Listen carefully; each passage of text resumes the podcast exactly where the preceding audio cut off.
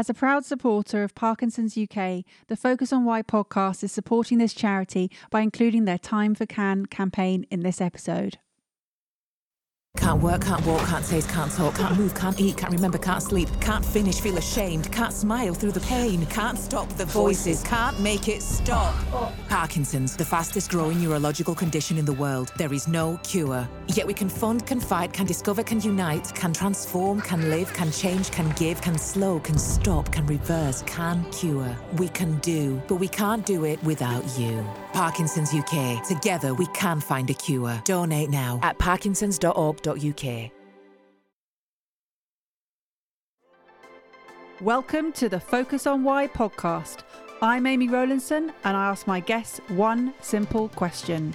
Why? Focusing on the importance of why, I share with you the relatable, uplifting and inspiring conversations I have with people from all walks of life. This podcast will encourage you to focus on your why to enable and empower you to achieve the success you desire. Have a purpose, have a plan, focus on why. Today on the Focus on Why podcast, I am joined by Zoe Routh. Welcome, Zoe. Hello, Amy. So happy to be here. And where are you dialing in from today? I am in Canberra, Australia. Well, it's evening for you and morning for us here. So, well, for us, I say us, it's just me and on the other end of the call. And Zoe is a leadership expert, a speaker and an author. And we're going to explore more of Zoe's journey on this call today. How exciting. Well, I hope so. We were introduced by the lovely Diana Theodoris, whose podcast has recently come out as well and talked about theatre and performance. And she said, you must speak to Zoe. So here we are exploring Zoe's journey. And I think probably the best thing to do is explain what it is you're doing right now, Zoe. Right now, I'm sitting on a Fitball. But I don't think that's exactly what you meant. Though Fitball, I think that's a fad that's gone out of fashion now. But apart from sitting on my Fitball and kind of bouncing up and down on it as I think, what I am doing now as a leadership expert, speaker, and author, as you said, is I work with CEOs and their teams on handling the people stuff in leadership. So when things go pear-shaped and the CEO is up late at night worrying about how Frank and Karen are at odds with each other, what I do is work with the leader and their team about understanding what the dynamics are and the skills and frameworks to navigate their way out of it. So I'm all about building fabulous teams and great cultures at work. And you call it the people stuff. I sure do. Because everybody gets it. And it encapsulates what? Well, when I say people stuff, you know, when I ask leaders, what's your biggest challenges, they go, yeah, the people. Every leader says work would be so much easier if it weren't for the people. And what they mean by that is that there are difficult behaviors at work. There are people who challenge you. There are people who resist what you have to say. There's people who don't get along, people who get sensitive or upset by things that were intentionally or unintentionally said. And trying to help people feel safe at work, help people feel satisfied at work, get people engaged at work are some of the challenges that leaders face. So anytime there's kind of like that sort of gritty interaction between people, that's the people stuff. And, you know, that's on the negative side. There's also the fabulous part of it too, like showing up to work and enjoying what you do and being part of a high-performing team that is just so fantastic and delicious. That's part of the people stuff as well. And would you say it comes down to communication? No, not entirely. I mean, communication is at the pointy end of all the stuff that's going on underneath the surface, which is emotional stuff. And underneath all the emotional stuff are a whole bunch of frameworks and systems that create that emotional gumph, which create the communication that is either on song or off song. So I think it's not just about the words you say or how you present the ideas.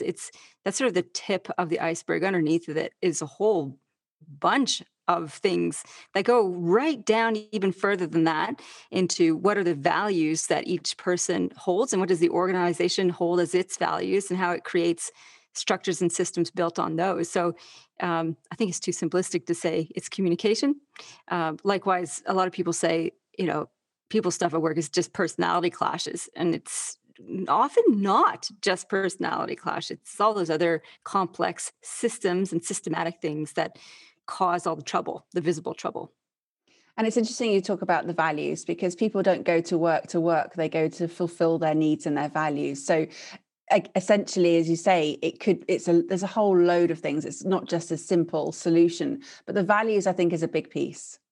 Yeah, it's interesting when you ask that question, as I did with a group of leaders in the construction industry last week.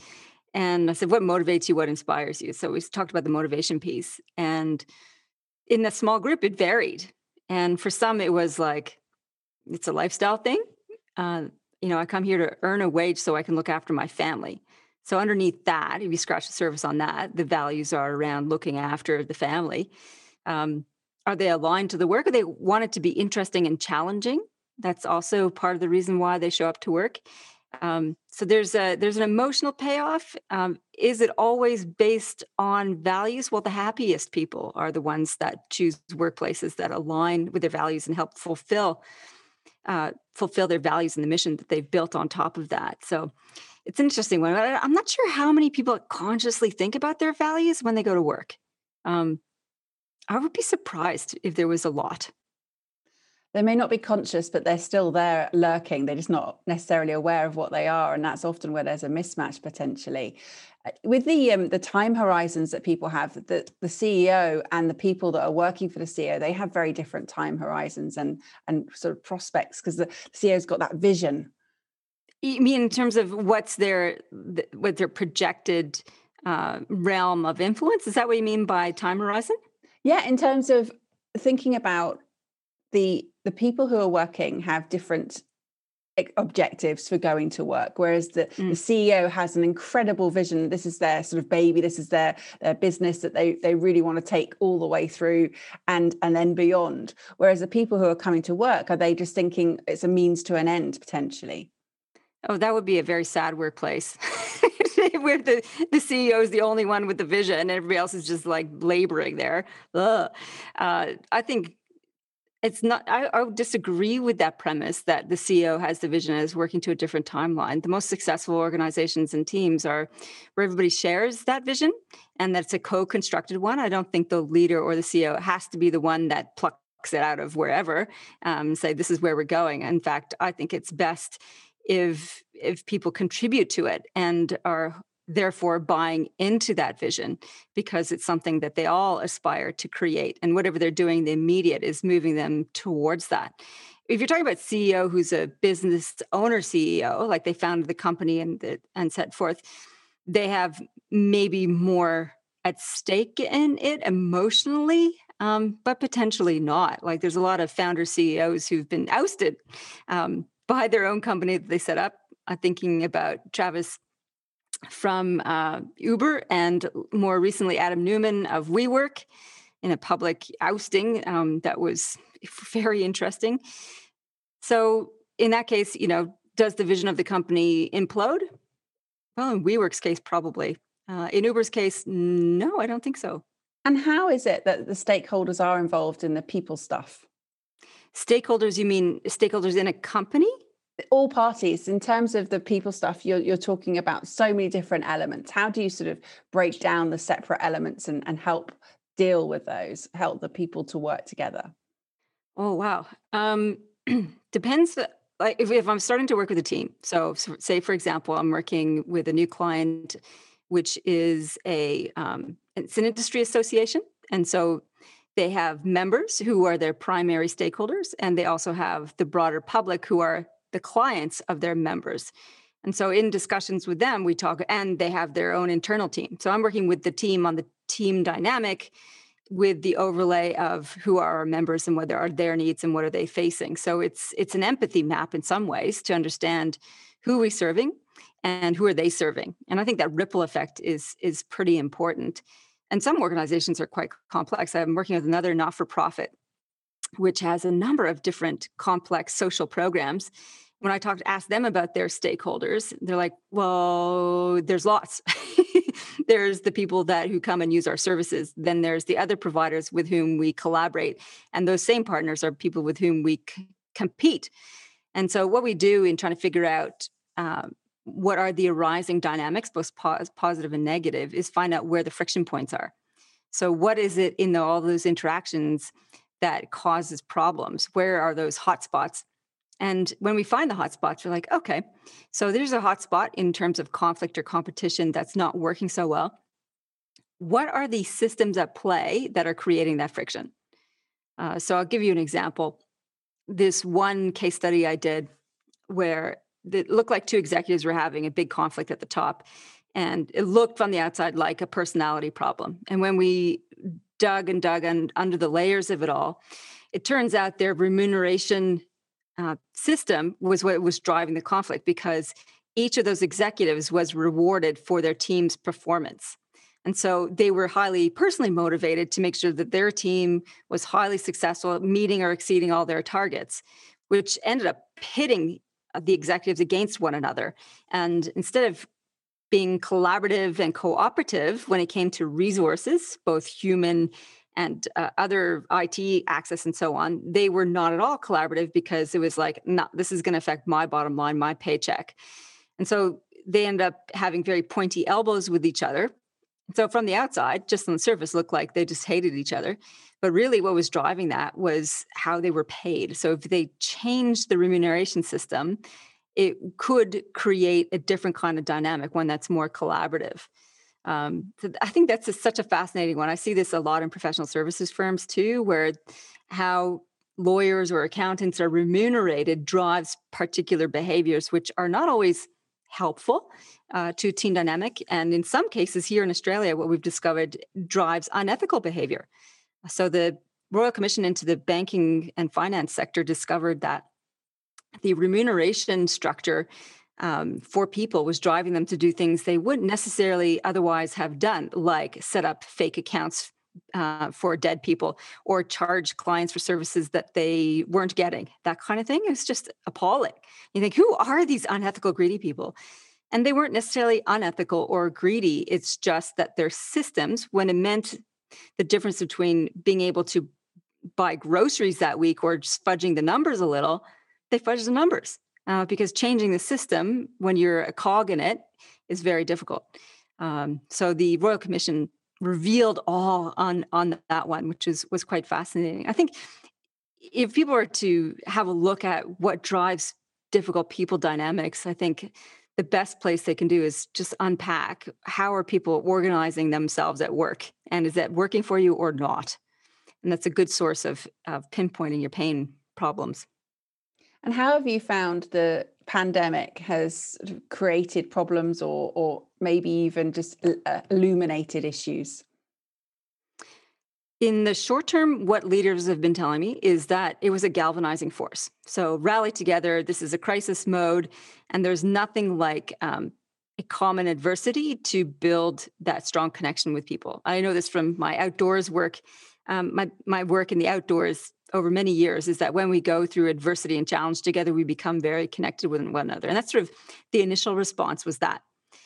Then as the excitement, quotation marks, around the pandemic faded, and it became, this is the thing that we have to adjust to, people became very exhausted. Just the ongoing uncertainty, the lack of hard answers on things and wanting to know when will it end and not having the answer to that wore people down. And so what leaders are telling me now, eight or 9 months into it, is that they're struggling with disengagement, loss of productivity, fear in some places of going back into the office, reluctance to do so, resistance to giving up the work from home liberties, as some people enjoyed it, and other people are like hanging to go back to work into the office because their home wasn't that great, wasn't great set up for work from home offices, and plus they enjoyed the social aspect of being in the office.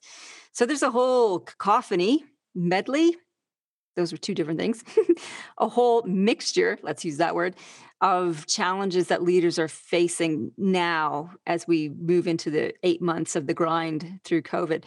And I think it's starting to erode previously excellent cultures, and it's what leaders need to do is reestablish expectations and boundaries around how we work.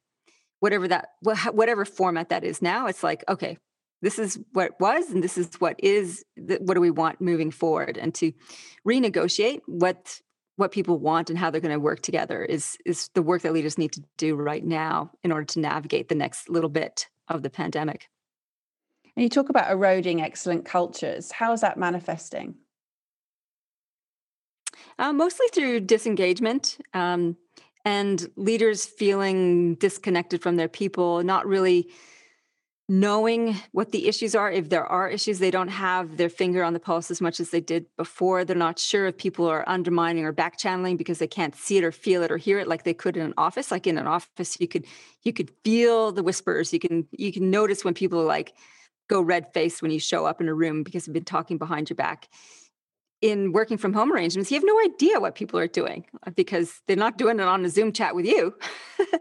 So there's a little bit of that. So the disconnection, the I don't know what's really going on is part of it. And not really knowing and not really being able to help their staff deal with the emotional overwhelm. That's been part of it too. So a lot of HR professionals in particular have been finding that they are doing mental health first aid, not only for the staff, but for the executives, because now the executives are meant to be experts in that. So how do you do the mental health first aid with your staff because they're anxious, overworked, or they have a difficult work-life balance, and they've got to bring all this personal stuff to work because it's all in the one place. So that's a little bit of some of the erosion that's happening, just the emotional wear and tear on people as they drag their way through this stuff. So where you've been sort of working in the field of people stuff, there's been sort of probably perennial issues. Has this year been a really different year for you? Well, from a technical point, yeah. So in March, that sort of canceled a lot of work and realigned new work. So in terms of how I deliver to clients, change in the short term. So there was all that kind of technical stuff, which is not unusual. It was common to everybody, I should say.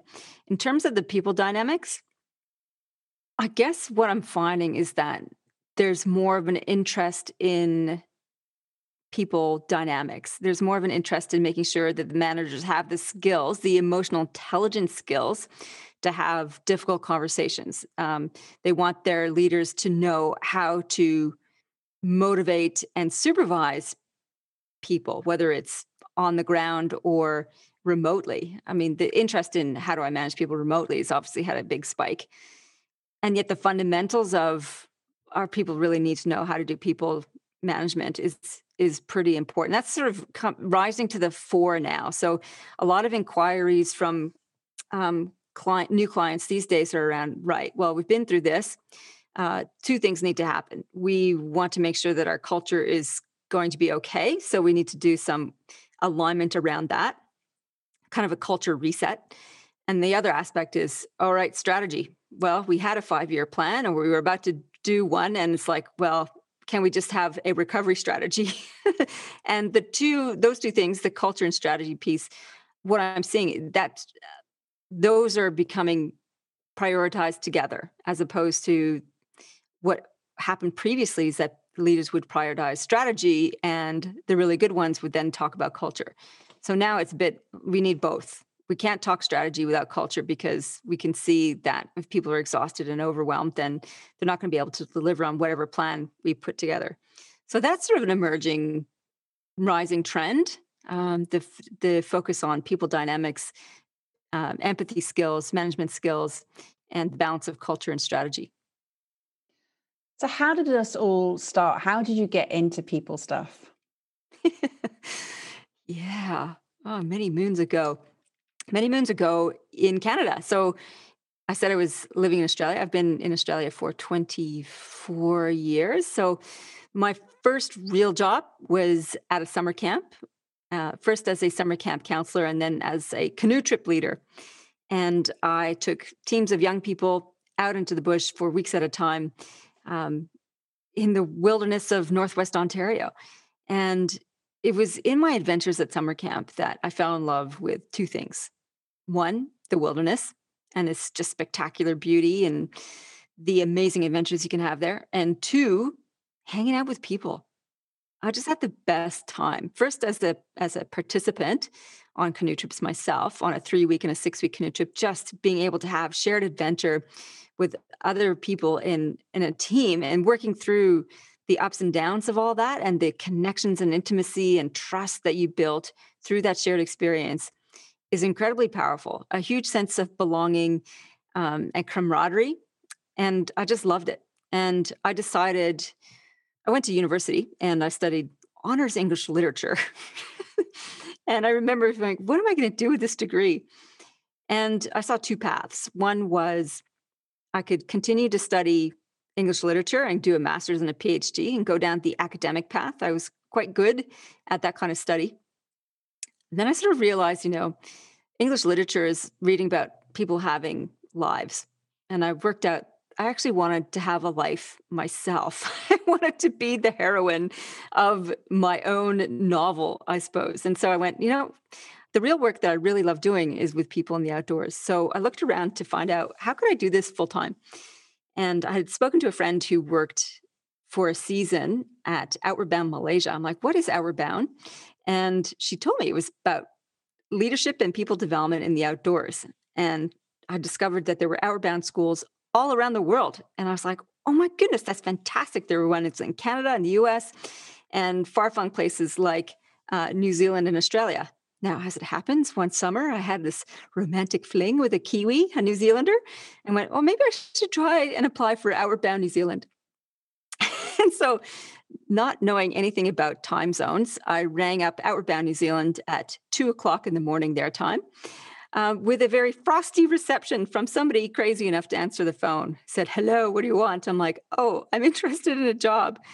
And they were kind enough to actually give me a few answers. And they said, well, we need a 2-year commitment. And I thought, 2 years, that's forever. And I was so mortified that I'd woken them up at 2 a.m. I couldn't call them back to discuss any further. So I went, well, Australia's just over the way. Maybe I'll try there. And I made sure I got the time zones right before I called Outward Bound Australia. And they wanted a 13-month commitment, which still seemed like forever. Never been away from home more than 2 months over the summer. So 13 months was going to be a long time without seeing my family. But in any case, I went, right, okay, I'll have a crack. And they said, yep, we like you. We think you've got enough skills and experience. Come on over. I went, okay. And that launched me on the big, long flight over to Australia in 1996. And my first job over here was with Outward Bound. And that was kind of like my first full-time professional role, doing people development in the outdoors day in, day out, year on year. And I was there for 9 years. And that's sort of like the stepping stone, a couple of stepping stones to where I am now. I had lots of different jobs there. First out in the field, so taking people out into multi-staged adventure journeys, high school kids along with corporates and leaders in different organizations. And then I was head of staff and training. So I did a lot of the hiring, firing, and training of staff, which I loved. It was a bit more reminiscent of my roles at summer camp, where I headed up the canoe tripping program after a few years leading canoe trips. And then I sat on the executive for most of my 9 years that I was there. Then I left there and I, in the midst of all that, I started up my own executive coaching business.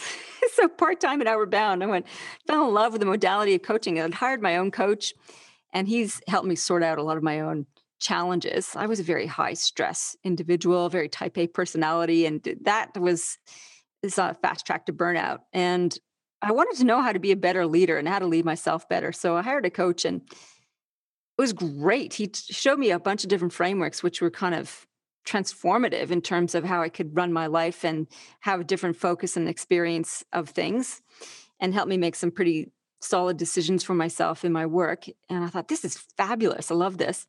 So decided that I'd become a coach. So I did that on the side while I was working at Outward Bound, and kept doing that part-time when I took on my next job here in Australia, which was with the Australian Rural Leadership Foundation. I have to say it deliberately because it's hard to say with a Canadian accent. Rural. Much easier with an Aussie accent, which I won't even try to say. And there I was running, developing leadership programs for a whole bunch of different industry sectors in rural and regional Australia, like the wine industry, rice industry, cotton mining, and all around the traps. And that really advanced my understanding of leadership at all sorts of different levels, from representational leadership, like advocacy roles, through to leading an industry, to leading complex organizations and complex issues like there are heaps of in Australian agriculture. And then about 7 years ago, threw my towel in there and put up my own shingle and decided to run my own leadership development business, which included executive coaching, leadership training, and lots of facilitation, speaking. And then I started writing a few books. And my latest one is book number 4. That brings us to present day. So what made you decide to move from the outside to the inside? It's fabulous that you picked that up, because when I was at Outward Bound Australia, I was like, I need a business name for my coaching practice. And I just brainstormed all these names and words associated with the outdoors. And Compass was one, and Inner was the other, and Inner Compass was the name of my business, and such was it then became. Unknown to me was that Stephen Covey also had an inner compass as one of his key metaphors for his work. I'm like, oh, so deflated when I found that out. I'm like, oh, well, there you go. I'm in good company anyway. So that was the Outward Bound to Inner Compass journey. And I think the question of what led me from the outdoors to the inner world, if you mean it from a orientation, the inner work that I did in coaching was really powerful in terms of changing how I saw the world, how I acted in the world.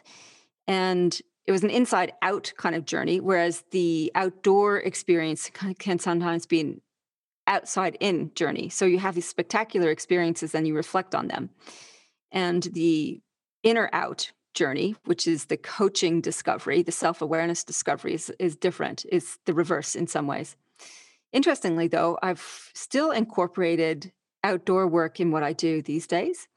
And I experience the outdoors with my clients in a different kind of way. I facilitate the outdoors as a crucible or a cradle. I guess from crucible to cradle is the best way to describe the change of how I've experienced the outdoors in my work. So it used to be a crucible. So the work at Outward Bound and even on the canoe trips in Ontario were about difficulty, challenge, overcoming, pushing self. So crucible, all about overcoming challenge. The cradle part nowadays is less about trying to strive and push and endure and more about relaxing, grounding, centering, and allowing the beautiful outdoor spectacle to uplift, to enliven, to produce a sense of awe. And it's interesting, the science around the states of awe. And I think anything with a horizon gives you that sense. And the research shows that when we experience awe, activity in the prefrontal lobe decreases. And the prefrontal lobe is our sense of self. It's where our rational thought often happens. So when that lowers, we have a less of a barrier between ourselves and the rest of the world. So we have the sense of deep connection, a deep wonder. And this allows us to feel more comfortable with uncertainty. It allows new connections and new ideas to percolate to the surface because we have less of our active conscious brain controlling the thought processes and more of our subconscious kind of percolating to the top. So that's a little bit of the outward to inward journey and from crucible to cradle in terms of how I experience the outdoors now. And plus I'm a bit older now, and who needs to flog themselves climbing up mountains? Oh my goodness. I like a little bit more glamping these days than hardcore struggle town. Thanks very much. So I love all the sort of facets that we're exploring between the outdoors, the indoors, the outside, the inside, the outward, the inward. How much of a journey have you done personally as well with this? Heaps. Yeah. I mean, I had in my professional career just some very powerful, deeply challenging personal awareness moments, from I think one of my friends and my boss at summer camp when he gave me feedback. I remember he said, through a letter, like my final evaluation was a letter in the mail when I'd already moved to Australia. And he said, oh, you're sometimes overly emotional. And I was reading it. And I went, overly emotional? What the hell is he talking about? And then I went, oh, that.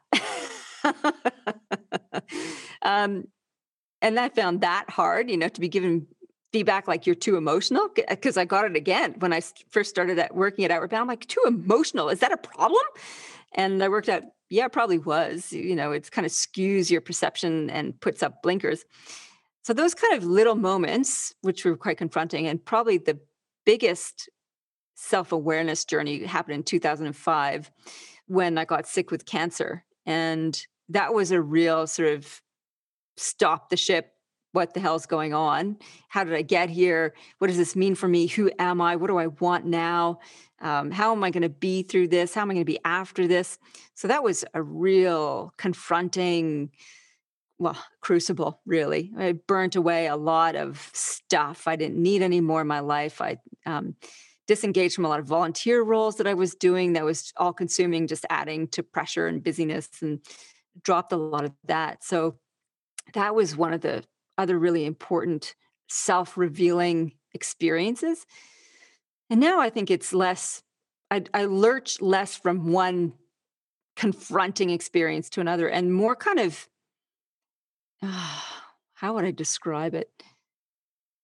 Look for it, or wake to it every day. Look for those gritty points, and their experiences of shadow. Anytime we are discontented or disgruntled, it's an opportunity to explore.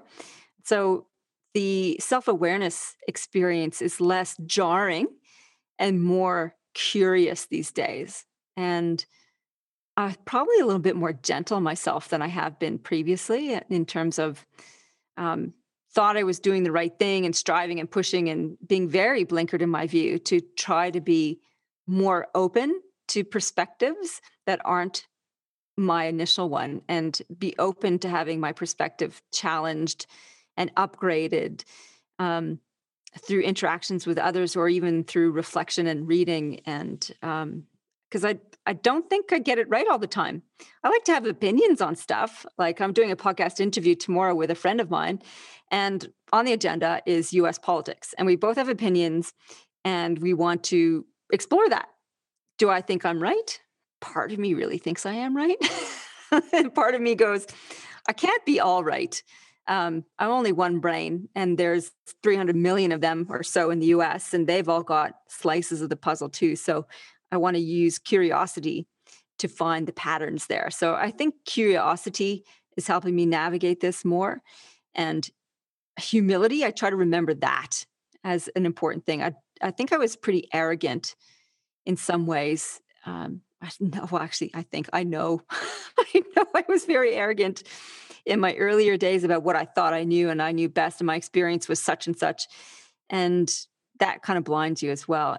And what I love about trying to remember humility, I always remember the story about Roman generals when, in ancient Rome, when they were being celebrated for a triumph, which means they were returning to Rome, and they were being thrown a massive party to celebrate their vanquishing of X people, and they were getting full honors, and it was a good show. And you think you might be tempted to be a little bit, you know, up yourself if that was for you. And so the generals, what they did to remind them that hubris is a bad thing, is that they had a slave ride behind them on a chariot. And the slave's job was to continually whisper in their ears. They paraded down the streets to roaring, cheering crowds, "Remember, you are mortal." And so the slave was tasked with saying this to the generals, just to remind them, you know, you don't have it all worked out. You are just a man. And, you know, don't get ahead of yourself, kind of thing.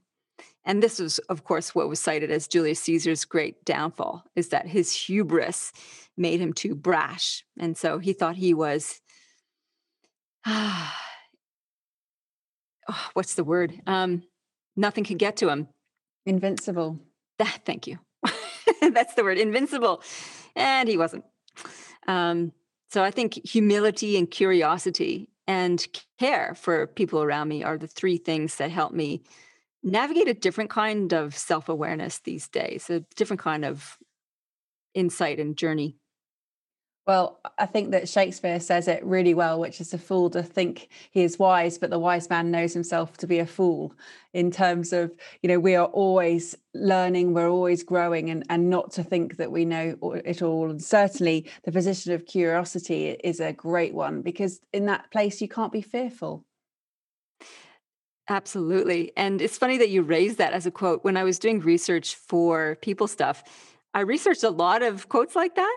And there are dozens, from Voltaire, from Plato, from not Plato, Aristotle, saying exactly that, you know, is that I think Voltaire said, if I know anything, it's that I know nothing. And it's the same idea. The more we think we know, the more sure we can know that we don't know as much as we think we know. So, yeah, don't close yourself off to other people's point of view.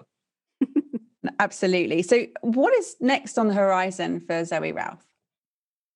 I've been thinking about this a lot, as the pandemic has been a great opportunity for reassessment. A, because a lot of work just got put on hold for a long time. So things went quiet pretty quick. So it's like, navel gazing. How do I really want to navigate this world in my life? And I think what I'm settling on is I want to be able to do more deep thinking and more deep writing. I think the future holds more of that in store for me. I think there'll be less hurry, less worry, less pushing, and more allowing, unfolding, and savoring. So I was thinking about less about what I want to be doing and more how I want to feel and experience the world moving forward. And I think that kind of tasting of the world, that savoring piece, is more of what I'm after these days. I'm not after exhilaration. So like the exciting adventures, not exciting adventures surely, but it's more for the enjoying the vista and the company and just the experience of it, as opposed to the wildness of it, which is what was there in my past. So I think that's sort of what's next. I think I will continue to do the shape of the work that I'm doing now for a couple of years. And my husband's a great model for me in terms of how to live life. Like, he's a very relaxed guy. He's a very happy guy. And he is really curious about the world too. And he just enjoys the day, each day. And I think that's awesome. I think for a long time, I was not that. I was more about what's next, got to prove myself, got to try this, got to climb that mountain, got to, you know, win that client. And I'm a bit over that now. I want to be connected to people. I want to have community, and I want to experience the beauty of this world on a day-to-day basis, in daily moments, as well as in the bigger, grander experiences. I've got a trek planned for next year, assuming that COVID-19 doesn't go a bit pear-shaped again in Australia. Then I've got a 3-week trip booked on the Larapinta Trail, which is an extraordinary walk in central Australia. And I am so excited to do that. So that's sort of on the near-ish term. But every day I just kind of enjoy and appreciate who I'm with and what I'm doing. And I want more of that deliciousness in my life. Well, I can certainly see a book there in the title I wrote down, which is what you, to summarize what you're saying, was less hurry, less worry, get over, stop trying to prove yourself. I better make a note of that too. Less hurry, less worry. Get over yourself. I love that. I think it's a great message. And, you know, obviously, you know, you've got 4 books under the belt, so there's plenty more to come, I'm sure. Oh, probably. Writing is it's a delightful process when you're not trying to write a book. Writing a book is quite challenging. But my last book, I took a writing course to help me with it. And it made me fall all in love with words again. I hadn't felt that way for a long time. So definitely there's more books on the horizon for sure. So maybe that English literature degree was worth it in the end. Yeah, it finally it's proven useful. It's funny how we come full circle. Oh, goodness. Yeah, I was thinking about that, the writing thing. And I remember it was grade 3. how old are you in grade 3, 8 or 9 or something, I don't know. And I remember we had to write short stories. And I wrote a story about a pirate who hated dog poo.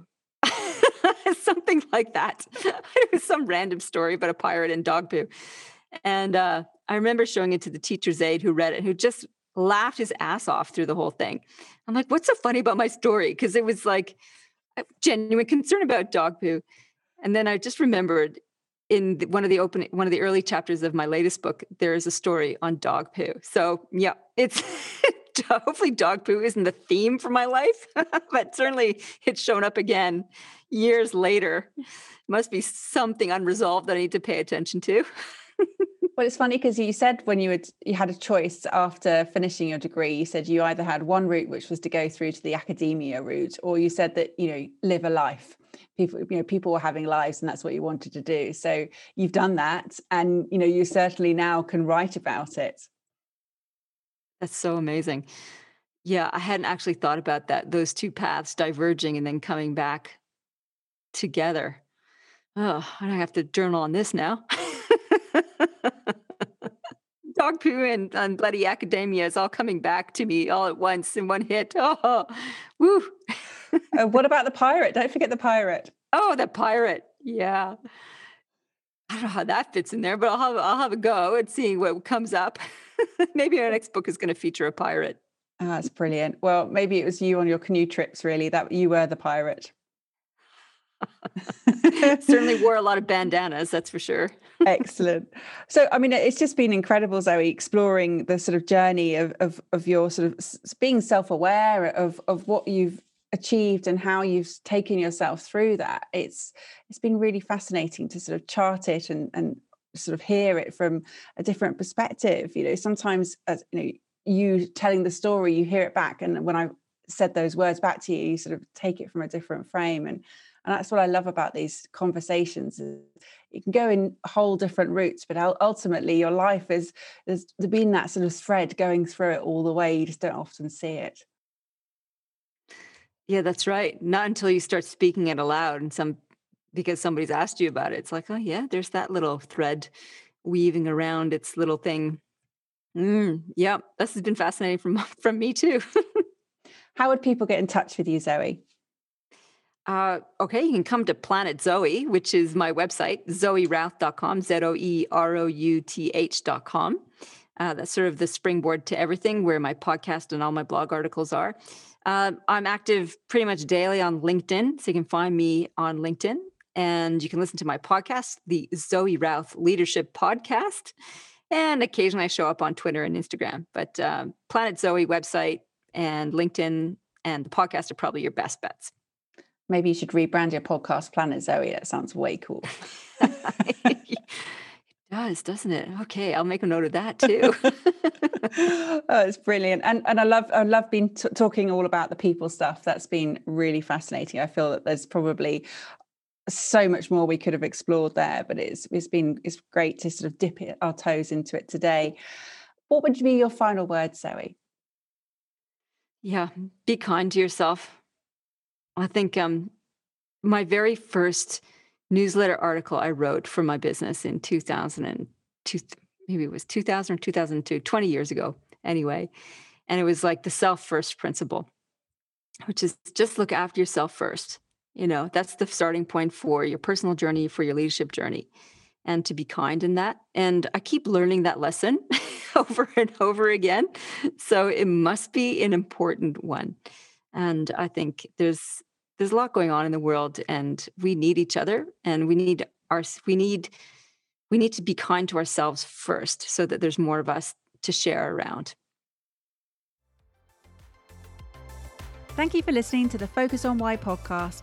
I'm Amy Rowlinson, and if you've enjoyed this episode, please leave me a 5-star Apple Podcast review. Connect with me on LinkedIn, Instagram, and Facebook, and become a member of my inspiring, uplifting and positive Focus on Why Facebook group. I help people to focus on their why with clarity, uniting their passion with their purpose with a plan to create the life they truly desire. If you would like me to help you focus on your why, then please book a free 20-minute coaching call via calendly.com/Amy Rowlinson. And if you haven't already, please sign up for the Friday Focus weekly newsletter via my website, amyrowlinson.com. Have a purpose, have a plan, focus on why.